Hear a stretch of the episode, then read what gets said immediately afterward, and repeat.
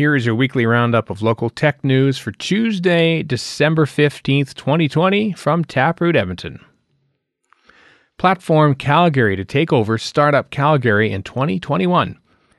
Platform Calgary will take over the operation of Startup Calgary, currently run by Calgary Economic Development, in 2021.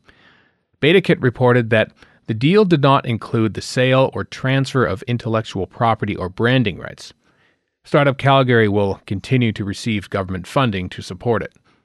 Startup TNT founder Zach Storms said the announcement is great news for the Alberta ecosystem. Startup Calgary is a relatively lean organization with only two full time staff, including Edmonton native Colton Riason. By embedding their team within the platform team, but still maintaining their independence, they should be able to coordinate the programming of the organizations to better serve entrepreneurs, especially those at the ideation to pre seed stage, which make up the lion's share of their clientele, he told Taproot. Storms explained that both teams are already collaborative with organizations from across the province, which will serve them well as they merge. Edmontonians should keep an eye on how the situation evolves, as it may prove instructive for some of the restructuring that is likely to happen in our community over the next couple of years, Storm said. Headlines Serious Labs will bring its virtual reality training solutions to Grande Prairie Regional College, and both organizations will collaborate on new learning solutions.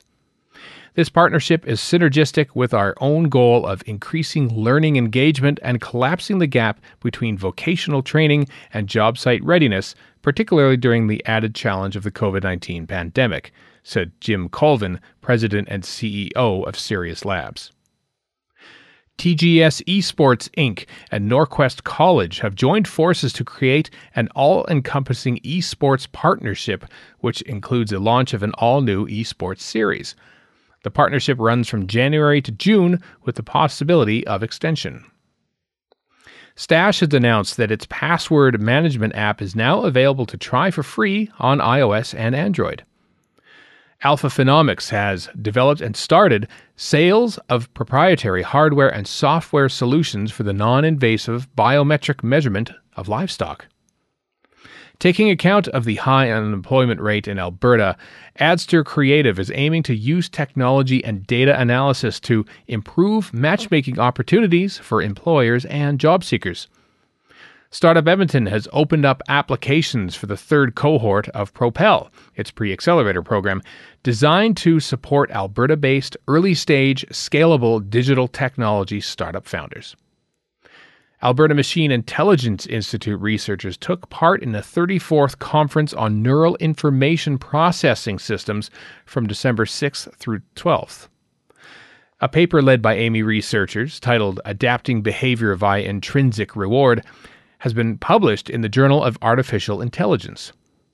AltaML co founder and co CEO Nicole Janssen took part in a Downtown Business Association panel on how businesses are pivoting and fostering innovation downtown.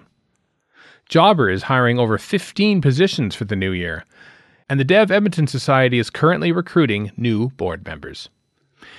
That's it for the audio version of Taproot Edmonton's Tech Roundup. Find more details and all of the links in the Tech Roundup newsletter, which is in your inbox now if you are a subscriber.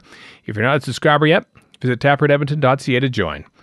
This roundup is curated by Emily Rendell Watson of Taproot Edmonton and read by me, Stephen Chapansky of Castria. If you have any questions, email Taproot at hello at taprootedmonton.ca. Thanks for listening.